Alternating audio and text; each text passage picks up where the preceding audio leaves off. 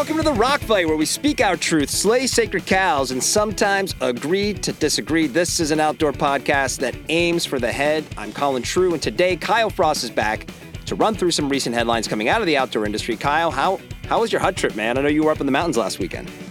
Uh, it was good. It was more of a uh, ski tour to a hut and eat food and drink than it was a uh, skiing hut trip. Uh, it's still a little low tide in the backcountry in Colorado right now, uh, but it was still just as enjoyable. Let's go get drunk in a, in a hut in the mountains versus getting drunk in our apartment, kind of thing, or yeah, uh, you know, play some hearts, you know, hang out, see some friends, but not let's let's avoid the incredibly shark infested uh, slopes outside. no broken ankles on this trip, I hope. No, too early in the season for that. All right, man. Well, so let's start with the topic today you wrote about last week for your website here and there.club. And that's the recent story regarding the U.S. Forest Service and National Park Service proposing new guidelines for managing climbing in wilderness areas. The biggest impact of these guidelines being that fixed anchors are now considered prohibited installations in wilderness designated areas meaning that any new or replacement anchors will require what what the National Forest Service is calling quote minimum requirements analysis before installing or replacing the anchors and existing anchors in wilderness areas may be removed if they fly in the face of a seemingly subjective point of view ro- rooted in quote wilderness character. And as i'm confusing myself reading this when i first saw the story i was confused. And uh, your article actually helped to kind of clarify at least a little bit. So I guess let's just start with what brought this on. Like what what do we know about why this move was even made? At at some point, there's a, a very reasonable side of this where climbing has mostly escaped a lot of regulation for a very long time um, with regards to setting routes and, and bolts and, and that sort of thing. Because the outdoors is becoming increasingly more impacted, you know, climbing is not immune to the reach of the government with regards to kind of managing visitation, managing recreation, uh, and establishing new regulations for you know how people set routes and bolts and and that sort of thing. Because even if it is a significantly smaller impact in many ways than you know maybe a couple thousand people on a hiking trail, mm-hmm. um, you know bolt lines up a granite wall and climbers using that does have an impact. And it's kind of a slippery slope to say that like, oh, but you it, you can't really you can't see a bolt line. Like you know you can a, a trail is a mar on the landscape. Like you can't see the, this these twelve bolts in a wall for this sport route. And yes, that's true. You know, cl- there is still an impact for climbing, and it probably shouldn't be immune to some sort of regulation. Whether this is the right regulations are a totally different question. it's a little too little too late though, right? I mean, these a lot of these lines have been established for a long time. I mean, I, I understand the sort of exercise of like, well, should they be there? But the fact is they are. you know, and they yeah. do, you know, people do use them. And and I think that's where a lot of this subjectiveness and lack of clarity is cause for concern because mm-hmm. you know the way that the the guidelines are worded leaves room for removing existing uh, anchors and bolts uh, if the local land manager deems that necessary and it calls into question the ability to establish new routes it calls into question the ability yeah. to place you know bailout anchors and, and things like that that people put up even on trad trad routes just for uh, additional safety or protection or the ability to safely uh, bail off of a route. When there's that amount of of confusion, it's not good for climbers. It's not great for uh, you know the Park Service or the U.S. Forest Service. And I, I really don't think that the Forest Service has the capacity to manage climbing at this level of detail in an effective way they just don't have the staff to do it or the expertise to do it. Uh, there's parks like Yosemite that have climbing rangers, and you know, there's a yeah, whole, there's somewhat of a structure there to like. That's Yosemite, exactly, but that's Yosemite, right? But when there's all this stuff in there that's you know leaving it up to individual regions and land managers as far as what the the end result or, or the end implementation of guidelines are, then you know maybe if someone doesn't have the staff or doesn't like climbers, like which which is a real thing. Like there there are yeah. definitely people who feel like climbers are you know have this dirt bag reputation and are somehow you know less valid recreationalists than you know the average hiker you know if you got some sort of grudge against climbers then they could be like no like we're gonna chop all the bolts and I, I don't I don't think that's great or a solution. well, I don't want to get on the path of like you know which is more damaging. I, I, do know that if you don't maintain a trail, it gets overgrown and goes away pretty quick. You know, yeah. versus like we're talking about drilling holes into you know the millions of years these faces took to form. That it's not going to grow back in if you take the bolts out. So right. it's that's kind of you know it's like hey th- this problem exists and maybe you didn't think of it before and you're thinking of it now. Well, well too bad it's already happened. I think the issue I have, and I don't think you're going to have really an answer as to why, is this sort of out of the blue. There's no context for why. Like why, why all of a sudden did this happen? I mean, this happened uh, when Justin Housman was on a few months ago. We talked about a decision that came out of the the Bureau of Land Management. They closed a bunch of off road trails, uh, vehicular off road trails in Moab.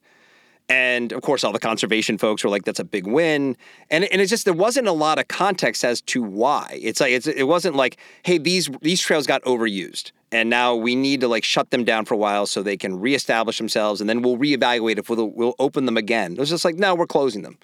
and you know then yeah. the off-road community's pissed off and the conservationists uh, you know the, the wilderness people are like oh my god it's amazing and i kind of see the same thing here it's like just out of the blue there was no hey guys we've been talking about this forever and here's our decision it's just oh here's some new rules we made up about climbing in these wilderness areas and like it just it's like it's like walking in like dropping a bomb and walking out of the room you know like what why yeah and a lot of people just see it see it as overreach by the the Forest Service and National Park Service with regards to re- regulation. Um, you know, there there have been some you know mini steps uh, along the way, especially in Yosemite. Uh, they, but again, with like a, a, similar lack of clarity, like there was they implemented like a, a permit system that wasn't like truly a permit uh, for big wall climbing that got a lot of uproar. And I I don't have I mean this is something I don't have the like full specifics on because I haven't dived into it, but I know as it exists currently, it's just a like a check-in um like no limitations. It's just like hey, we want to know who's climbing. But I think the like behind the scenes of this is is like are you testing this to see if there's actually going to be a true permit system through like recreation.gov, heaven forbid, uh, mm-hmm. uh, or something like that to decide whether I can climb the nose today, which just flies in the face of how climbing like operates in general and, and would be not a great situation. Yeah, like you said, I, I don't have a great answer for for the why here. Um, yeah. You know, people like to reference that oh, like climbers leave trash and and that sort of thing, which is true of, of any recreation. Yeah, everybody does. You know, as someone leaves trash somewhere, uh, I know. I think a, a, while ago they posted the Forest Service or Yosemite or some, somebody posted about it, and they posted like a big pile of trash on top of a cap. Turned out that pile of trash was from like the climber cleanup day. Um, that you know all, all the climbers classic, which they hold uh, annually in Yosemite. Um, I mean, it, it, doesn't change the fact that there is trash, but at least like they're self-organizing to do something about it, and there's a pretty strong, uh, you know, shame, self, you know, shaming within the community to to follow leave no trace practices and, and that sort of thing.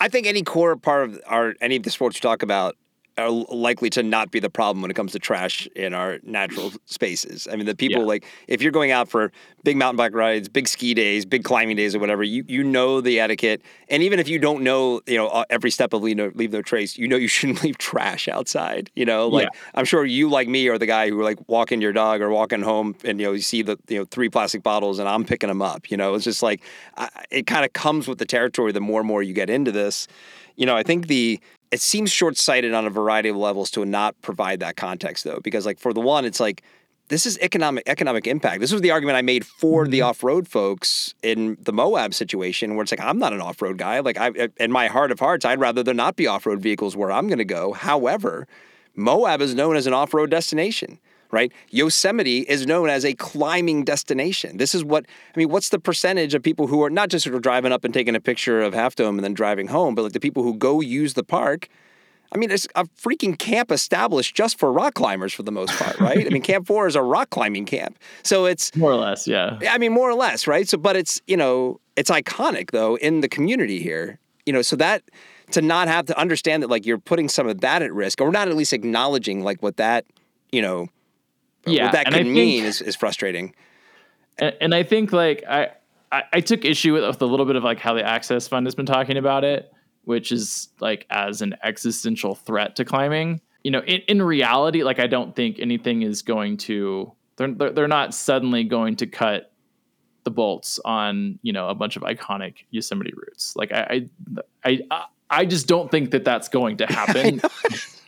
Uh, They'd have to send climbers up to do it. I mean, it's yeah. like, the the way that the the guidelines are worded just leaves Yeah. so much room for interpretation that a lot of people I think are leaning on the side of being super concerned because on that edge of things there's just the potential for ma- major changes to how climbing works and operates and you know for safety reasons and for growth and all of those kinds of things I mean, do you think? Can you think of something just in your own head, like what what there is to address here? I mean, because again, it's just the bad PR sort of angering the climbing world. Like, what what what really could be? I'm not even be? sure it's bad PR. Like, it, I think it's just written in such a way that it's either, one like almost unenforceable, uh, and two, it it leaves open too many questions about individual land managers making decisions about how climbing operates in specific areas. Yeah, and someone can just decide that climbing does not whatever routes don't meet their the, the minimum impact report or whatever it is and be like oh yeah no no more no more routes. Like we're gonna cut we're gonna cut the bolts because we don't want climbers here or whatever. Like it just creates a patchwork that i don't think is a good idea. The forest service is already way understaffed and introducing something that by its nature introduces a bunch of bureaucracy if i like i'm like hey like this bolt is is old and needs to be replaced do i need to like submit form 5875 to the forest service and wait 6 months right. to get it approved in order to replace this bolt that is a safety issue.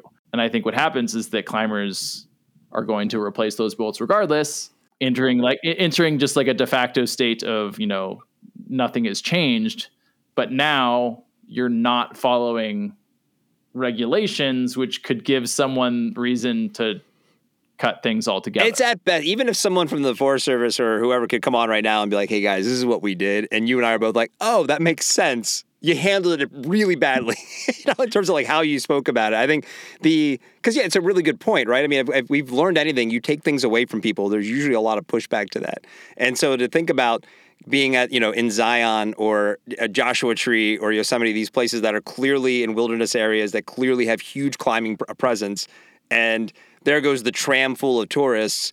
And then here comes the ranger, like kind of hack, because your point that you're not going to hire someone specifically for this and pay that person an annual salary and give them insurance and everything to like really manage this. So here comes the guy that has to like not only like show somebody where the trailhead to Angels Landing is in Zion, but also to walk up to the person like rope chalking up and like uh, next to a big wall and be like, "Hey guys, like you're not you're not allowed to go up there." I mean, come on, like, what are we doing here? You know what I mean? It's just ridiculous. yeah. So, other than kind of what you just mentioned from the Access Fund, have you heard anything else out of the climbing community's response to, to this? I mean, the climbers I've talked to uh, have mostly been pretty reasonable, and they're they, they they pretty much fall into the camp that I eventually landed in, which is just that there's too much room for misuse of this, Yeah. and that uncertainty creates a lot of angst is the wrong word, but like negative feelings uh, uh, a- a- about the guidelines mm-hmm. even if they even if they're willing to acknowledge that it's not unreasonable for climbing to be regulated in some way that this particular these particular guidelines just create a lot of uncertainty for people. It's in the comment it's in a comment period right now, so it's not like official they're not official oh, okay. guidelines yet. It's a 60 day comment period that runs out. I'm not exactly sure, so we'll see kind of what happens at the end of that. Well, we'll keep an eye on it in, another edition of Frosty Field Reports that, uh, that we have. Uh, oh, God. A couple other things that were in the news this week that I wanted to get your thoughts on. Uh, so yeah, we, we touched on last week. We saw, we touched on Strava last week as they added messaging to their platform, and they're back in the news this week. And they announced the hire of a new CEO, a guy named Michael Martin. He's currently the general manager of YouTube Shopping, and he's been in the technology, media, and retail space um, with a quote extensive experience leading product design, engineering, marketing, and business teams for top consumer and technology brands. End quote. He also spent time at Nike and was a product leader there responsible for the company's connected fitness portfolio, which are things like Nike Run, Nike Run Club, Nike Training Club, Nike Adapt, the Apple Watch Nike Plus. You know, it seems kind of like a natural move, a guy with a tech and athletic background. Um, I'm just curious, kind of uh, you being a tech and endurance guy, like what do you think would be enticing about running Strava or just the future of Strava in general? Um, I think it's interesting. I mean, I think from a, a, tech and product perspective, I think the hire makes a lot of sense. It seems like he'll be a, a good fit for where Strava's at right now. I think the most interesting thing is probably his commerce background and what that means for Strava moving forward as far as integrating. I mean, the, there's interesting things you could potentially do with regards to gear and purchasing through Strava. Like there's already a ton of information out there about, you know, what bike you're riding, what shoe you're riding, how many miles you've run on it, all of that sort of information that I could see creating either some sort of marketplace or upsells or deals or, you know, hey, your Hokas are almost run out. Like do you want to yeah. buy another pair of Hokas? But I don't know. Like I think it's a Strava's at an interesting point where the stuff that people are asking for is getting increasingly more like detailed and sport specific where people are arguing about like oh, I want more crazy this super specific power meter graph or like or like I mean for me as a runner and you know backcountry skier and you know mountain biker I, I don't really need anything else. Like I, I pay for it. I enjoy it. I look, How I many miles did I go?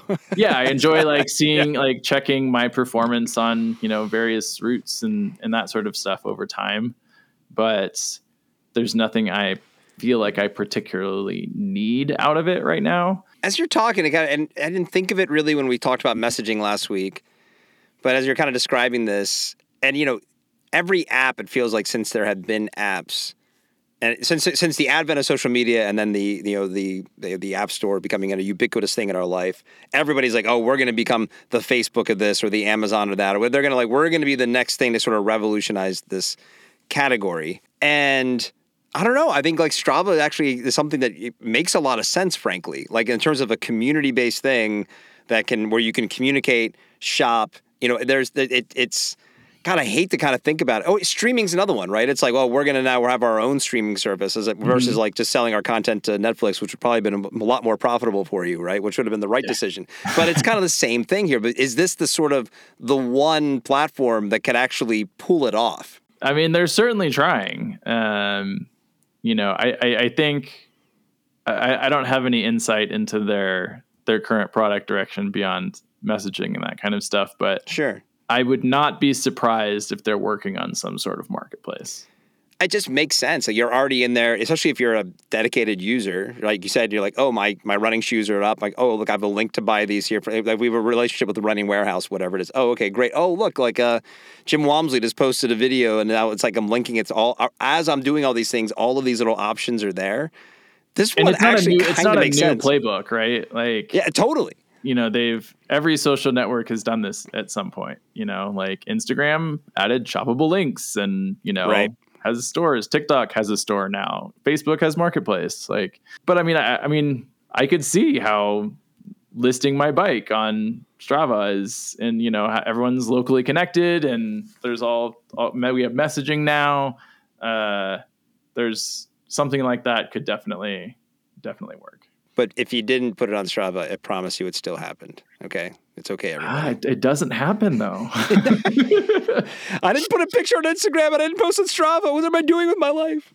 you didn't create a, a, a snappy title and call it a mission instead of a, a Oh man, you know, a hike and I use my Garmin on my bike mostly, and then I won't sync it like with with my phone for like three weeks, and then and then I will probably look at my Strava and be like, oh, it looks like I haven't done anything. Quick, I gotta like I gotta sync it up. You know, so funny.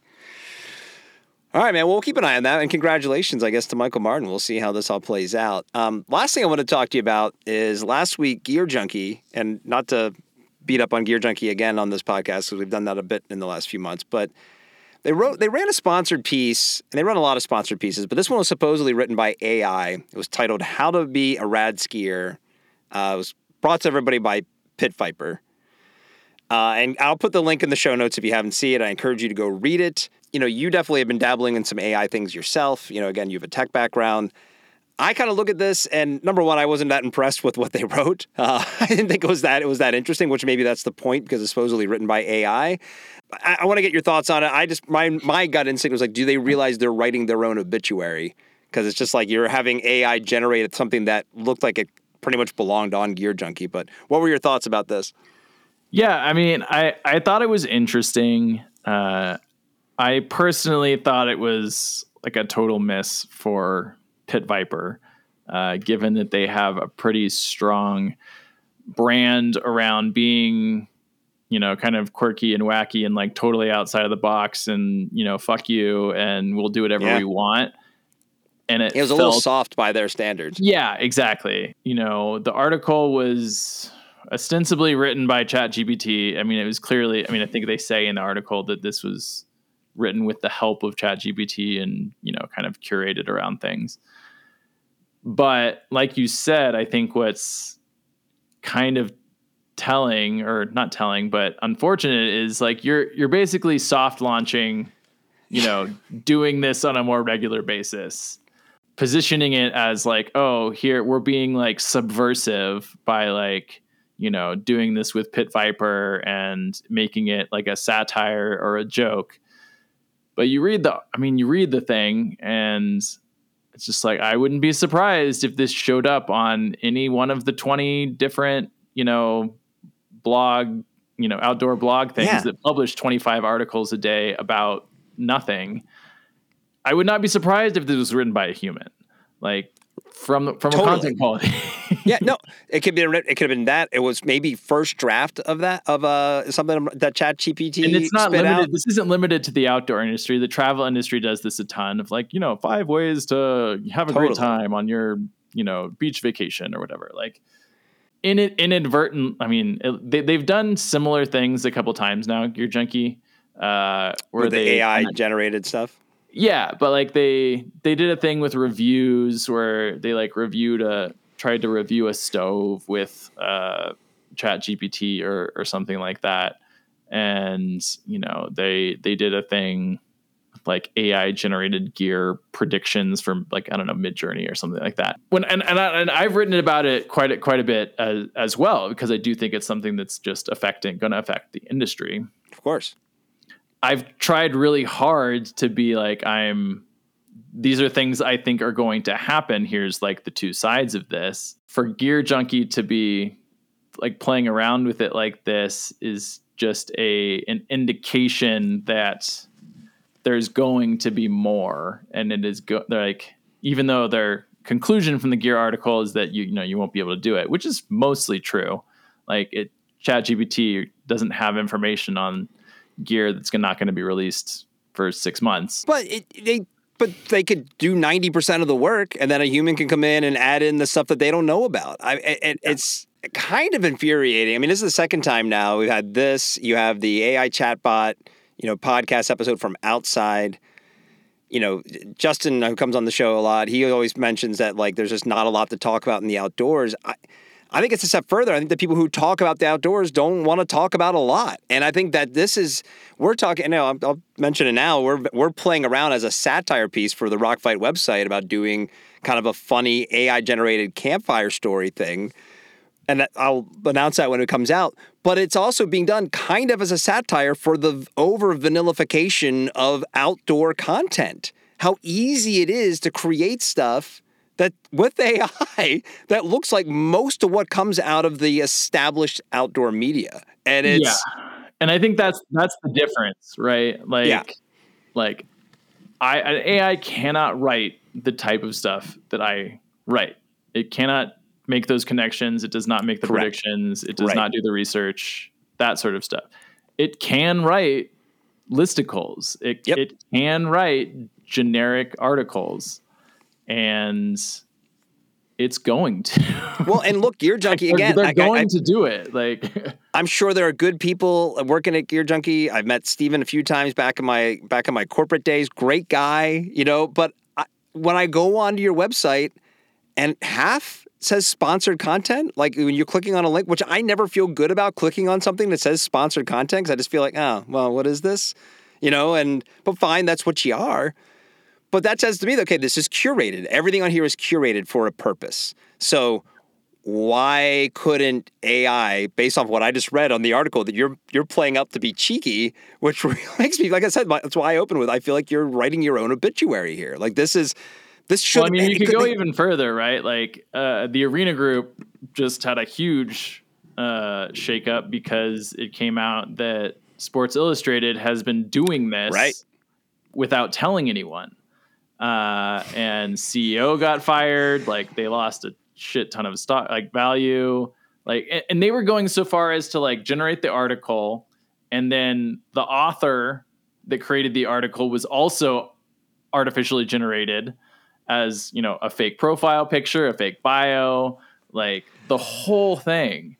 And you know that that was a huge public like blow up in, in journalism and content and all of that kind of stuff but yeah don't tell me that any other site that relies on mostly on generating as many articles as they possibly can to rank on SEO and to insert affiliate links and to satisfy sponsored content partners is thinking about this because it's right. the most cost effective way to do it.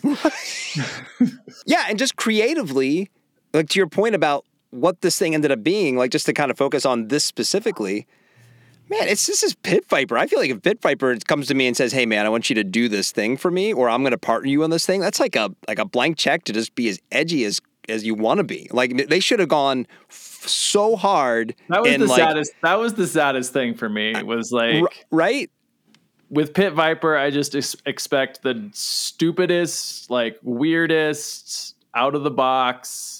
I mean, maybe not like maybe not like liquid death level, but like you know, some for me, like yeah, total miss on the content side. Agree with you, and just total miss of a brand move by GearJunkie. Like I just think this was not smart for what you what you do specifically, and what you're going to be compared against in the future.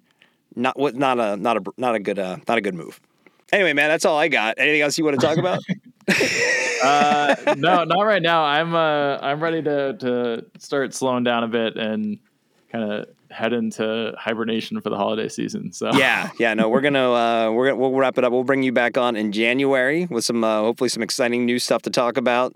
Uh, I do appreciate you, man, coming on uh, again. Uh, love having you on and talk about this. Keep up the great work on on here and there. You know, it's um, I don't know, you're you're pushing it forward. We have lots of things to talk about, and, and your newsletter is proof of that. Great, yeah, no, it's uh, it's it's been really fun. All right, buddy. Well, hey, happy New Year. We'll see you in January. Thanks. You too. Sounds good. All right, that's the show for today. Thanks as always to Kyle Frost for coming on. And if you liked what you heard from Kyle, you can find more of his writing and subscribe to his newsletter at hereandthere.club. Please subscribe and follow The Rock Fight wherever you get your podcasts. Hit us up on Instagram and threads at underscore rockfight underscore and send your emails to myrockfight at gmail.com. The Rock Fight is a production of Rockfight LLC. I'm Colin True. Thanks for listening. And here to take us out is less than Jake's Chris DeMakes with the Rock Fight fight song. We'll see you next time, Rock Fighters. Rock fight.